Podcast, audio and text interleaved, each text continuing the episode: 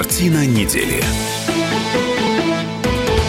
Повтор программы. Здравствуйте, друзья. В студии радио «Комсомольская правда» Иван Панкин и Николай Сванидзе, историк и журналист. Здравствуйте, Николай Карлович. Здравствуйте, Иван. Начнем с масштабной отставки губернаторов. Для начала предлагаю послушать э, справочный материал. Справка на радио «Комсомольская правда». В сентябре в отставку ушли сразу пять губернаторов. Первым был глава Самарской области Николай Меркушкин. Он проработал на этом посту пять лет. Следом заявление по собственному желанию написал Валерий Шансов из Нижегородской области. Должность губернатора он занимал 12 лет. Третьим стал Игорь Кошин из Ненецкого автономного округа. 27 сентября об уходе с должности губернаторов объявили Виктор Толоконский, Красноярск, и Рамазан Абдулатипов, Дагестан. Политологи считают, что следующими главами регионов, которые будут отставлены, могут оказаться главы Калмыкии, Северной Осетии, Алтая, Новосибирской, Мурманской, Омской, Владимирской, Ивановской и Воронежской областей. И действительно, политологи сейчас прогнозируют отставку губернатора Кемеровской области Аман Тулиева, очень громкая фигура, а также главы Калмыкии Алексея Орлов. Николай Карлович, это месседж, если месседж, то кому он направлен? Да никакой это не месседж, никому он не направлен. Это просто Кремль называет, занимается э, политическим обнулением регионов э, перед президентскими выборами. Там, где дела идут неважно, а тут же какой месседж? Но если они идут неважно, человек не может... Знаешь, парень, что-то ты плохой губернатор, и он немедленно становится прекрасным губернатором. Так не бывает. Тут посылай месседж, не посылай. Это просто... Вот представь себе выборы, день выборов. Э, люди должны... Президентских люди должны идти голосовать, а они недовольны ситуацией в регионе, социальной ситуацией, своей жизнью и так далее. Э, и, естественно, они, они свое недовольство местной властью и региональной властью экстраполируют на центр тоже. А тут им говорят, ребята, все в порядке. Центр знает, Путин в курсе. Уже ваш губернатор, у которого дела не шли, которым вы недовольны, он уже снят с должности, поставлен новый. И теперь с ним все будет, мы надеемся, хорошо. Но в любом случае к нему сейчас претензий никаких нет. Он только начинает работать. Родина слышит, Родина знает. Живите спокойно. Вот, собственно, и все. Это, это такой э, э, психо, чи, чи, чи, чисто психотерапевтический акт, вполне себе, в общем, политически рациональный. Ну, смотрите, действительно много критики было на, допустим, Николая Меркушкина, да, но вот что касается Валерия Шансова, например, и Рамазана Абдулатипова, то это достаточно сильные фигуры, разве нет? Ну, значит, недостаточно сильные, потому что идут же все время замеры, какая там ситуация в регионах, вот, и насколько народ доволен. И, по-видимому, если по тенденции народ недоволен, э, и, и это действительно рискует э, превратиться в проблему для центральной власти, тогда человека меняют, а новый не пойдет его через какое-то время тоже поменяют. Понимаете, в чем дело? Проблема-то в том, что это все декоративные меры – потому что у нас считается, что губернаторы выбирают, на самом деле их снимают и назначают из центра. И они ответственны только перед центральной властью, только перед президентом. Перед людьми абсолютно они ни за что не отвечают. И они это знают. И, и это, конечно, э, создает в перспективе и близкой, и дальней очень серьезные проблемы вообще для развития нашей страны. Потому что у нас Здесь тоже, э, понимаете, все, все имитационно. У нас написаны выборы, а на самом деле назначение. Ну, долго, долго так э, существовать страна с имитационными институтами э, вряд ли сможет. То есть вот это массовое обновление, оно ни к чему хорошему не приведет. Нет, оно приведет, оно приведет к выгодам центральной власти во время к, выгодам Кремля во время президентской кампании. Повторяю еще раз, Кремль Э, в данном случае расчищает завалы перед президентскими выборами. Но э, в перспективе это, ну, нас сняли одного, назначили другого. Еще один человек придет с, с биографией, связанной с ФСО, с ФСО, или так называемый технократ. Он будет либо в погонах, либо он будет в очках на носу. И вроде бы негатива к нему пока что никакого нет. Это чисто политические вежества. Вы сказали, вот вы упомянули ФСО, а ведь помните, когда э, шла речь о том, что Путин настойчиво делает э, ставку на так называемых силовиков. Но сейчас, видите, не на силовиков вовсе, а наоборот на молодых кадров, которых как раз называют технократами, как ну, правило. силовиков не напасешься на все регионы, в конце концов. Недостаточное количество талантливых полковников и генералов ФСО, которые могли бы руководить регионом немножко разные э, функции, э, разные таланты нужны. Человек, может быть, хорошо стреляет из пистолета, Вот, но это не значит, что он будет хороший губернатор. Я имею в виду, что тренд сменился. Да он не сменился, он просто расширился потому что, я повторяю, ФСОшников не хватает, берут так называемых технократов.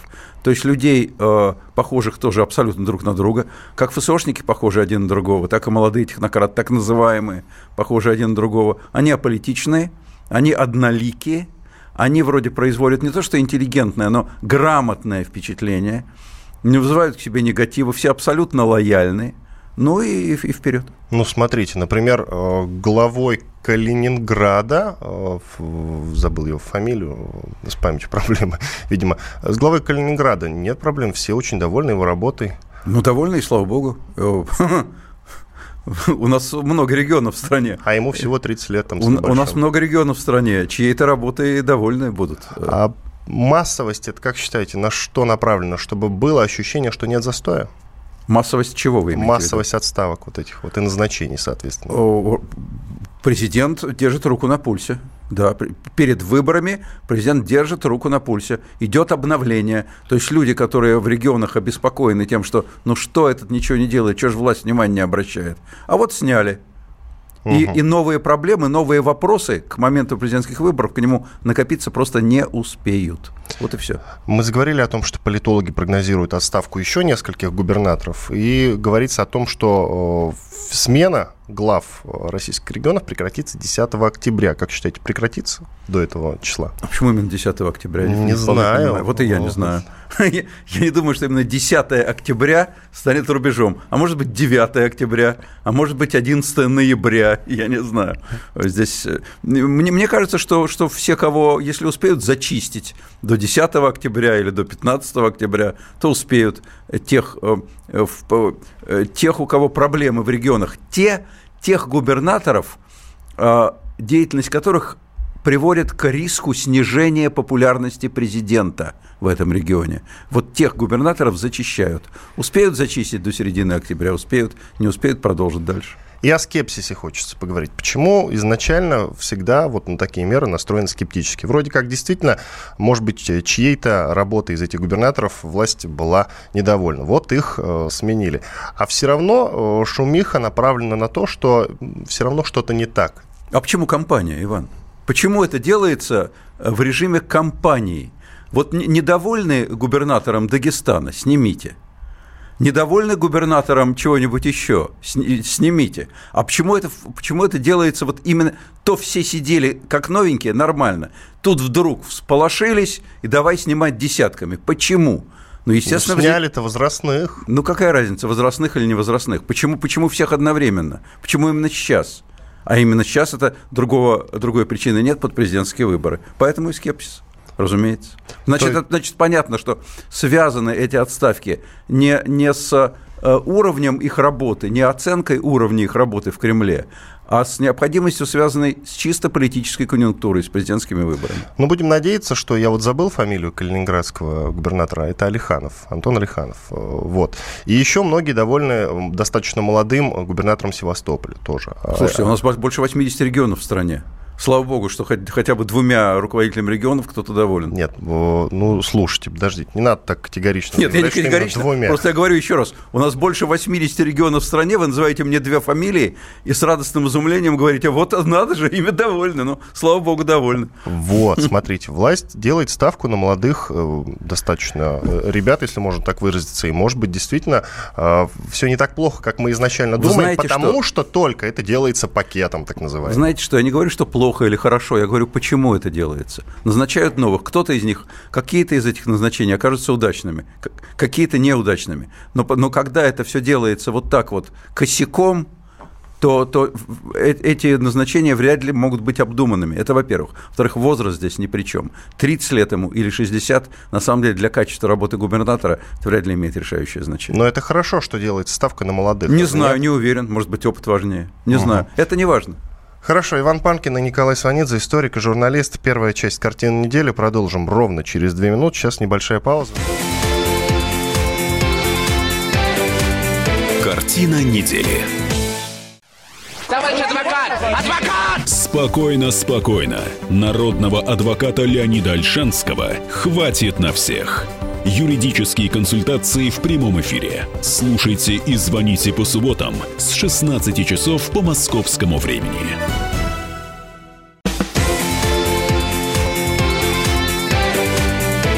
Картина недели. Повтор программы. Иван Панкин и Николай Суанидзе, историк и журналист в студии радио «Комсомольская правда». Первую часть мы посвятили э, массовой отставке губернаторов и назначению новых лиц на позиции глав регионов. И вот еще какая новость была на этой неделе, проскочила как-то достаточно незаметно. Хотел бы вот в проброс, что называется, ее обсудить. Президент России Владимир Путин может ликвидировать пост премьер-министра и подчинить правительство напрямую себе. Об этом сообщает э, портал Газета.ру со ссылкой на собственные источники. В случае ликвидации должности премьер-министра может быть создано суперминистерство, в которое войдут Минэкономразвития и Минфин. Вот что пишет Газета.ру. По информации издания, возможные конфигурации обсуждают политологи и разного рода инсайдеры. Что скажете, Николай Карлович, насколько это вообще реально?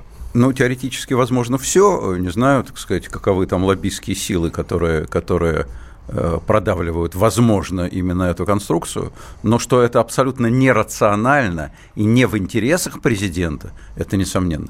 Зачем же ему э, переходить абсолютно на, на режим ручного управления э, правительством, всей экономикой страны, отвечать за все, что происходит в стране в ежедневном режиме, так он может всегда переключить, перевести стрелку на премьер-министра. Его рейтинг будет оставаться незыблемым, а рейтинг премьер-министра будет гулять в зависимости от ситуации в стране. Как-то подчас у нас и происходит.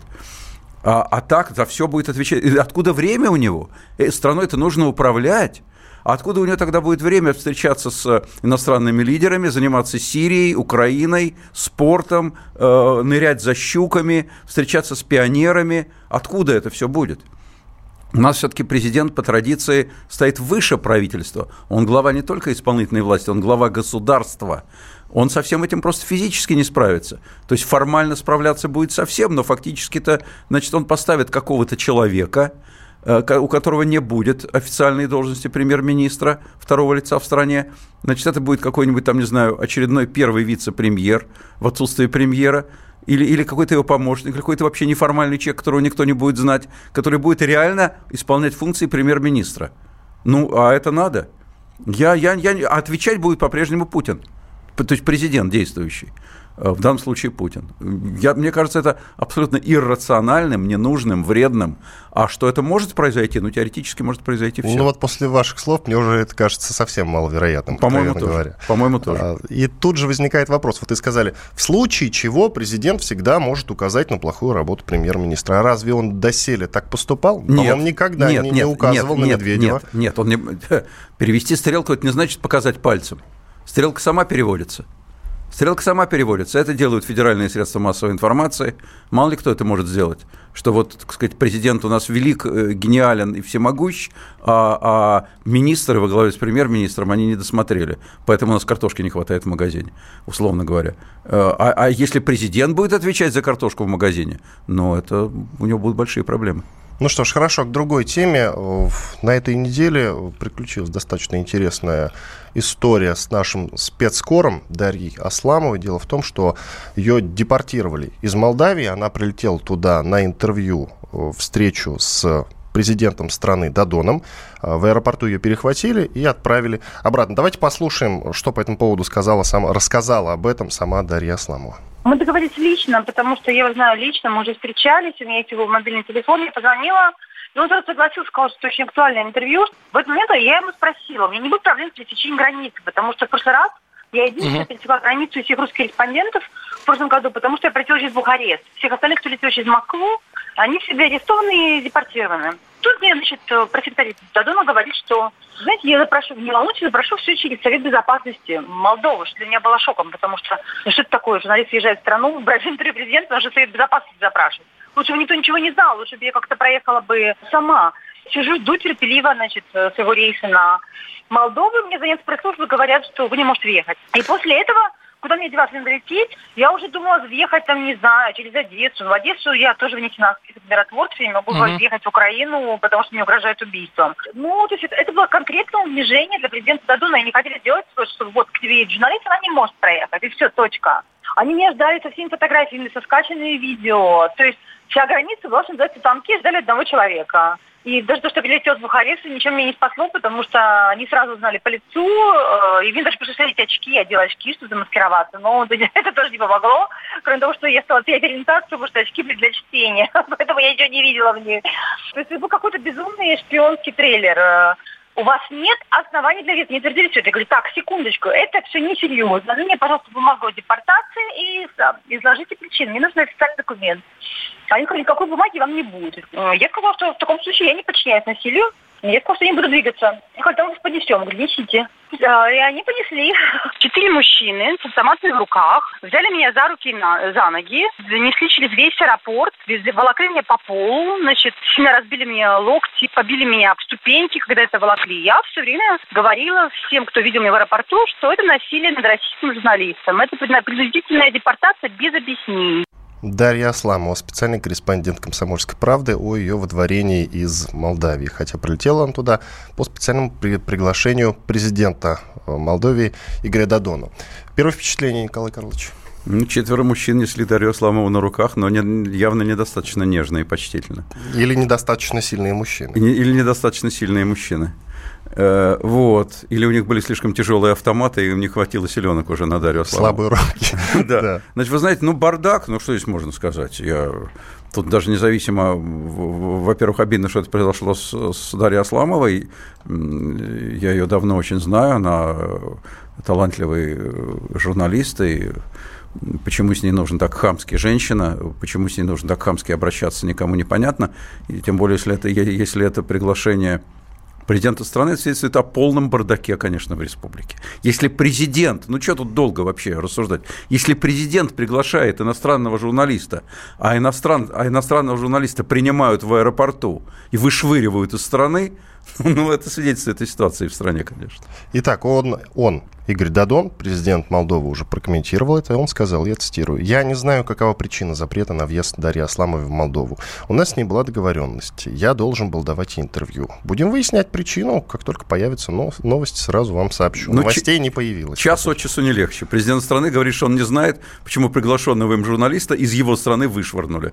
Ну, без комментариев. Ну, хорошо. А теперь тогда обсудим внутриполитическую составляющую. Э, смотрите, если президент страны кого-то приглашает, но его туда, человека приглашенного, не пускают, это говорит о том, что у президента, то есть у действующей власти, очень большие проблемы с оппозицией. У И оппозиция вообще... имеет большие, достаточно внушительные силы в этой стране. Это не только с оппозицией, у него просто очень большие проблемы у этого президента. Тут могла быть только одна причина э, не, не, не, годящиеся, не годящиеся документы на вес. Но, как я понимаю, у Дарьи Асламовой все с документами было в порядке. Да. Значит, это исключительно произвол местных властей, а главная местная власть – это президент, а он ее приглашал. Ну, понимаете, не склеивается одно с другим. Это говорит, что он э, очень мягко говоря, слабый президент. Что, что там такая расфокусировка всей ситуации в стране, настолько, настолько все разбалансировано, и он вообще не знает, что где растет, и его правая рука не знает, что делает левая. Ну, это я думаю, что у него очень тяжелые перспективы. Интересно, а вообще вот эта оппозиция тогда чего, которая повлияла на вдворение, э, чего она боится? Ну, приехал э, журналист «Комсомольской правды», авторитетный, взять интервью у президента страны. Что в этом страшного? Не знаю абсолютно. Это может быть не одна оппозиция, там может быть, там может быть много разных группировок. Это, это, это связано, я думаю, не с, не с «Комсомольской правдой», скорее всего, хотя, может быть, и с ней, с какими-то претензиями к позиции вашей газеты или к позиции лично, лично конкретного э, журналиста Дарьи Асламовой. А может быть, это связано с решением насолить своему президенту. Вообще все равно, кто приезжает. Пупкин там, неважно кто. Есть к нему претензий, нет, просто, просто хочется опустить президента Дадона. Вот его и опустили на глазах всего мира. У нас есть э, комментарий Игоря Дадона, давайте его послушаем. Я получил официально информацию у местного СИБа и у пограничников, чтобы они дали официальный ответ. Потому что то, что кто-то говорит и как говорит, меня не интересует. Мне нужен официальный ответ. И мы ждем этого официального ответа. До того момента мы рассматриваем два варианта. Либо официальное приглашение, потому что Дарья обсуждала этот вопрос с моей пресс-службой, но официальное приглашение от президента – это один первый вариант. Либо второй вариант, когда я буду лететь в Сочи, это будет 10 октября. Я готов дать интервью в Москве. Это был Игорь Дадон, президент Молдовы. Что скажете? Ну, какой-то детский лепет просто. Ой, вы знаете, я приглашал журналиста, а его отправили обратно. Ну, теперь, когда я поеду в вашу страну, я у вас дам интервью. Ну, просто детский лепет. Ждет каких-то от собственных подчиненных, ждет каких-то а, каких официальных объяснений. А неофициальные он не мог уже потребовать? Он президент. Он президент. Это, это если бы, не знаю, к нам Совет по правам человека обратились бы за помощью, мы бы, мы бы запросили инстанции, ждали бы официальных объяснений. А он президент. Ну, Два... просто... Два комментария зай... нам поступили в Просто WhatsApp. зайчик какой-то. Два комментария нам поступили в WhatsApp, меньше 30 секунд. Там очень сильная парламентская республика. Президент фигура номинальная, пишет нам. И вот еще. В Молдавии рулят США коротко можете прокомментировать и уходим на перерыв. Ну, это Соединенные Штаты Америки вышвырнули Дарью Асламову из аэропорта. Конечно, мы понимаем. Но ну, дело... Продолжим, все, продолжим через 4 минуты. Иван Панкин, Николай Сванидзе. После рекламы и хороших новостей обязательно э, закончим разговор об этом. Картина недели. Каждый вторник с 10 утра по московскому времени в программе «Главное вовремя» садово-огородные советы в прямом эфире. Про все, что э, зеленое, скажем так, хочу, чтобы радиослушатели задавали свои вопросы. Большой эксперт. Самая удачная находка для всех работников мотыги и лопаты. Тетя Таня Кудряшова. И дети меня зовут мать всего зеленого. Вот такая петрушка на радио «Комсомольская правда». Слушайте и звоните по вторникам с 10 утра по московскому времени.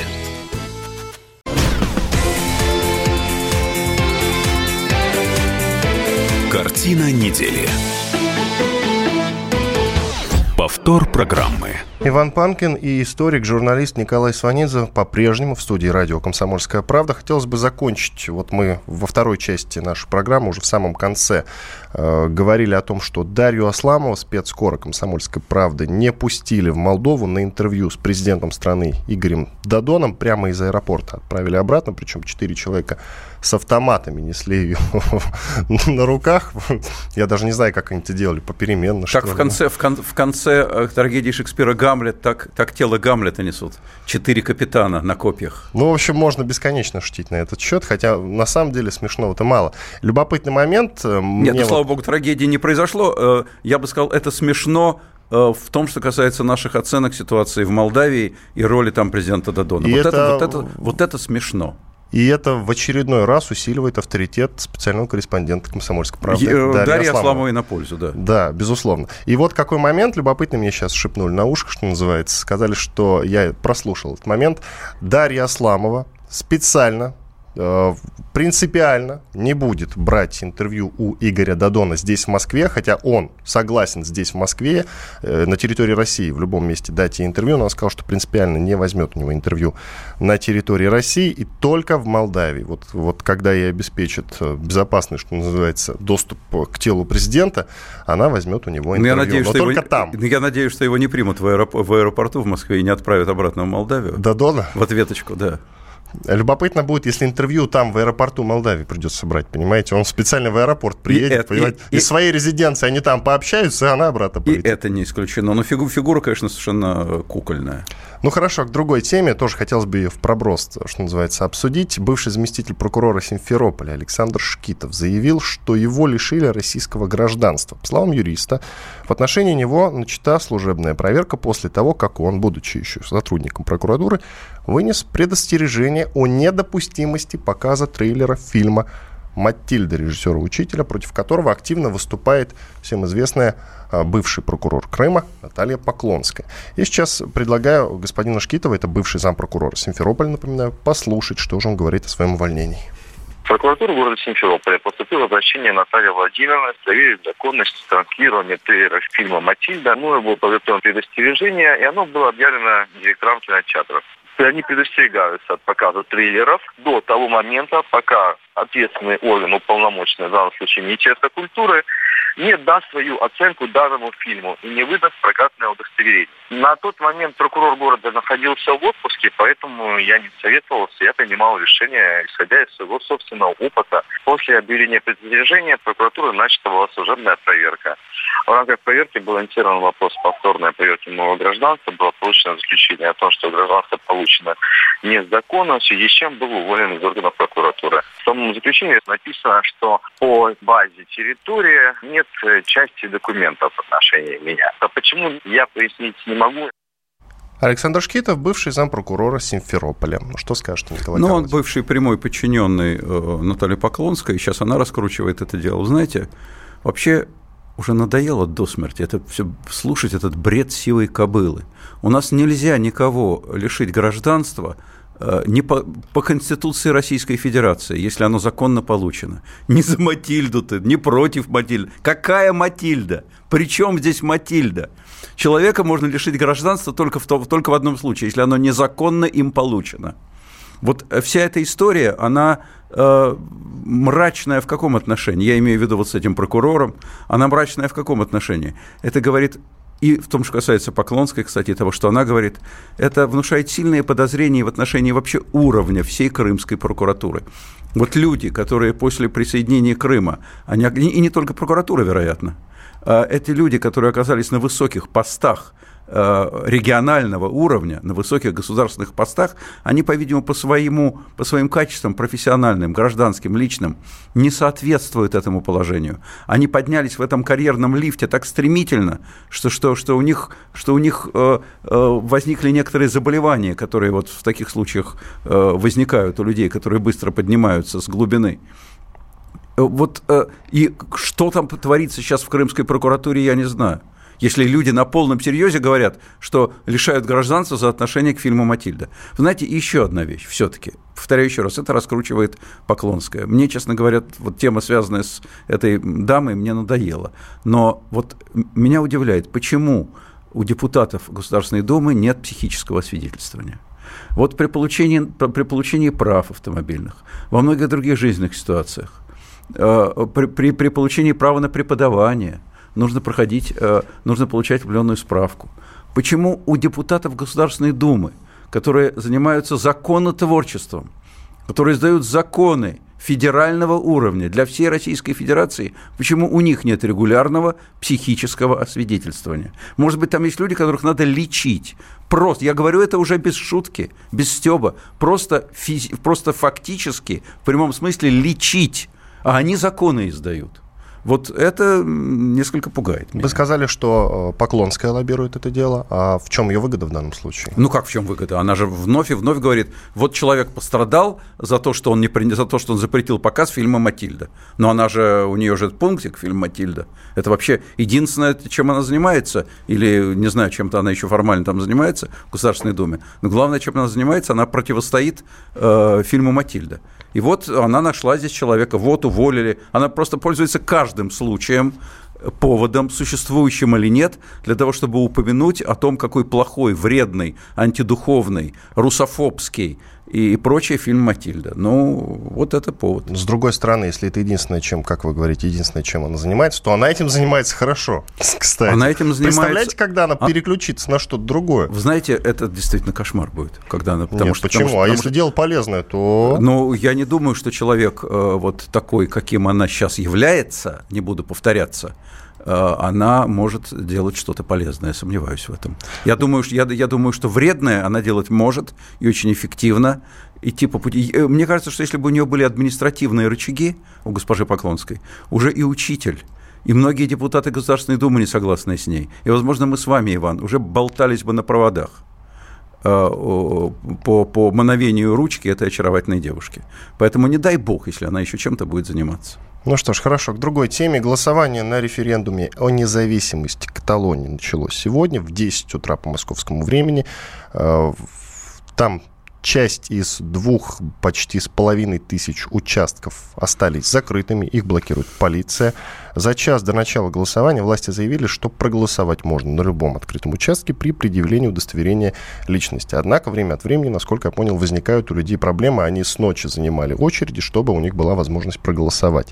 А, уже кое-что сказал Ассанж, основатель Wikileaks. Он назвал эту ситуацию вокруг референдума в Каталонии первой в мире интернет-войной.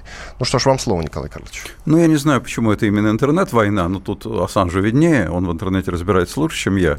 А, это не первая в мире война вокруг а, проблемы, связанной с национальной идентичностью и вокруг двусмысленности вот этого положения, противоречивости таких двух прав незыблемых. Одно право на отделение, а другое право на целостность национальных границ. Вот, вот эти два права соревнуются. Так было в Англии, в, в Британии с референдумом шотландским – так теперь в Каталонии, так может быть еще где-то. Э, э, но мне кажется, что здесь все на самом деле это немножечко, чуть-чуть, если брать в глобальном или даже в европейском масштабе, это немножко буря в стакане воды. Э, потому что у меня такое ощущение, что это все быстро уляжется. Там слишком много против. Есть давнее, уже насчитывающее много десятилетий, век без малого, желание части каталонцев – построить свое национальное государство, но слишком много при этом минусов. И э, эти минусы возобладают. На самом деле, ведь даже сейчас по опросам там большая часть жителей, жителей Каталонии хотят участвовать в референдуме, но меньшая часть хотят, хочет отделиться от Испании. Здесь, здесь, здесь есть очень интересный момент, потому что они понимают, что экономически, политически, культурно это не в их интересах. Давайте послушаем Владимира Добрынина. Это журналист, наш журналист в Испании. Что он говорит? Сегодня в Каталонии проводится референдум. Согласно официальным утверждениям, каталонский национализм как течение политической мысли оформился в 1922 году, когда каталонский политический, военный и общественный деятель Франциск Массия учредил и возглавил первую националистическую организацию партию «Каталонское государство». При этом Массия заявил, что у каталонцев есть территория компактного проживания, у них сформировались культурные, исторические и языковые традиции, что дает им право определять свою общность как каталонскую нацию. С тех пор каталонцы дважды достаточно близко подходили к реализации своей мечты, но первый раз этому помешала гражданская война и приход к власти Франциско Франко, а во второй все остановилось на том, что Каталония получила самые широкие среди всех испанских автономий права и полномочия. Сегодня третья попытка. Владимир Добрынин, наш журналист в Испании. Вы вот хотели уточнить, что имел в виду Ассанж, когда назвал ситуацию вокруг референдума а я не в Каталонии. Ничего, я не хотел ничего уточнять первый в мире интернет-войной. Да. Так вот, э, его прямая речь. Э, секундочку. Э, народ и правительство Каталонии используют интернет для организации референдума о независимости, а испанские спецслужбы атакуют, замораживают телекоммуникации, заманивая здание связи, осуществляя цензуру ряда сайтов, протоколов передачи данных, написал Ассанж в своем микроблоге. Ну вот. и что, ну сейчас вообще все, все политические публичные пропагандистские и прочие игры, они постепенно перекочевывают в интернет. Назвать каждую такую ситуацию первой интернет-войной, ну, я не думаю, что это правильно. Ну, хорошо. А, к другой теме это прошедшие окончательные уже итоги выборов в Германии. Победил, насколько мне известно, блок э, Меркель. Э, сейчас еще несколько данных. На втором месте оказались социал-демократы во главе с Мартином Шульцем. У них 20 с небольшим процентов. На третьем альтернатива для Германии 12 с небольшим процентов. Это означает, что ФРГ впервые за полвека будет иметь правую партию в парламенте. У нас меньше минут. Николай Карлович, вам слово. Ну, предсказуемые результаты. Меркель победила. Можно говорить, что недостаточно подавляюще, подавляюще победила, вполне себе убедительно победила. Э, правые, да, э, тоже здесь можно говорить, что ой, нацисты.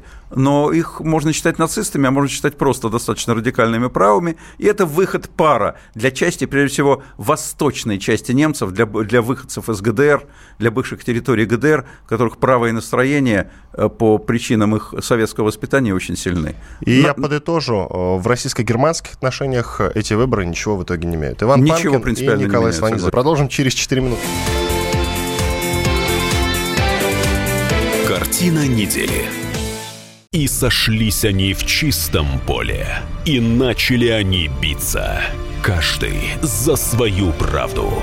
И не было в той битве ни правых, ни виноватых. Звон стали. Крики поверженных. Самый беспощадный проект радио «Комсомольская правда». Радио «Рубка».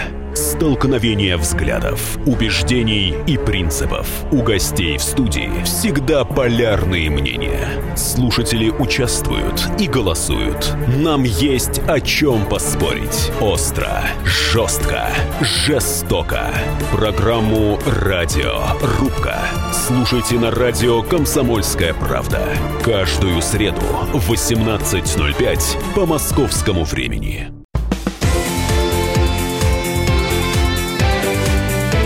Картина недели.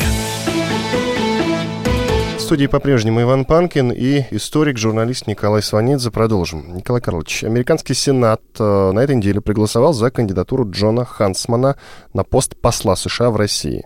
Об этом говорится в официальном сообщении Сената.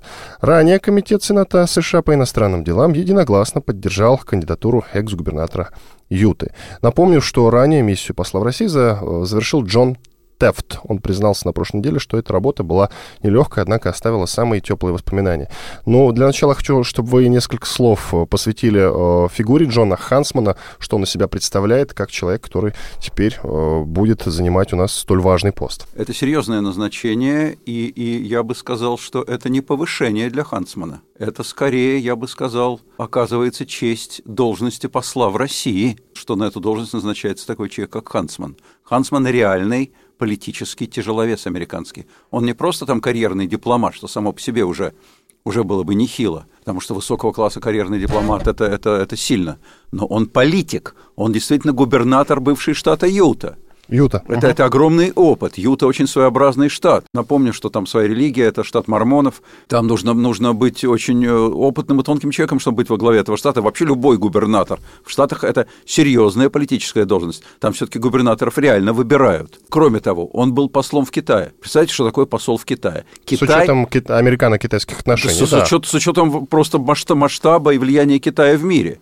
Китай, если раньше было, было посол в России, это позиция номер один для любого американского дипломата, э, посла, то теперь это, наверное, все-таки посол в Китае. То есть, иначе говоря, он, он в самые решающие для Соединенных Штатов страны, самые мощные, в самые сильные, направляют этого человека. Он не знает русского языка. Это его характеристика. Одна из, что не есть хорошо, но и не есть катастрофа, потому что для этого переводчики есть про самая большая проблема не, не в степени знания языка. А китайский, кстати, он знает. Он говорит на мандарине, литературном китайском языке. Если он выучил китайский, то есть шанс, что он за время пребывания здесь сможет какие-то азы выучить и на русском языке. Но главное, повторяю, не это. Главное то, что он очень серьезный. Мало того, он, он рассматривался как один из кандидатов в президенты а, от республиканцев. Обама, когда шел в президенты, он считал именно Хансмана своим потенциально самым грозным противником.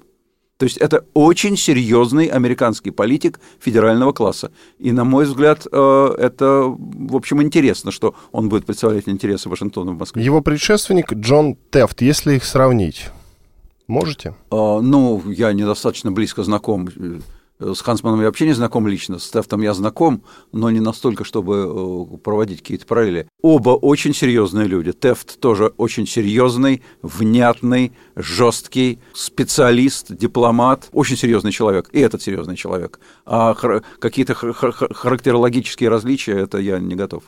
Ну что ж, хорошо, к другой теме. Пропустили, я пропустил, мы с вами пропустили новость о недавней смерти в США Пола Хорнера. Это важная фигура альтрайтов. Я хочу несколько слов ему посвятить. Вот Павел Пряников у себя на странице в Фейсбуке пишет. 36-летний Хорнер создал ту самую сеть фейковых аккаунтов в Фейсбуке и Твиттере, которая топила за Трампа. К примеру, именно он автор новости, что Барак Обама был геем, радикальным мусульманином, а его жена трансгендером. Этот фейк радостно постили не только миллионы американцев из трейлеров, но даже российские патриоты. Также Хорнер, автор фейка, что американцам платили 3000 долларов, чтобы они голосовали против кандидата от республиканцев. А также демократы в контролируемых ими штатах на выборах применяли подвоз мигрантов на автобусах к избирательным участкам. Хорнер и его команда управляли полутора миллионом фейковых аккаунтов в разных соцсетях и сотней мелких сайтов и блогов. Эта медиа-империя также приносила им по 60-80 тысяч тысяч долларов в месяц за счет контекстной рекламы. После выборов Хорнер вместо того, чтобы тихо мирно дожидаться назначения в Белый дом в команду таких же альтрайтов, начал радостно раздавать интервью. Трамп попал в Белый дом из-за меня, его сторонники вообще не проверяют факты, постят что угодно, верят во что угодно. Это из интервью Вашингтон-Пост.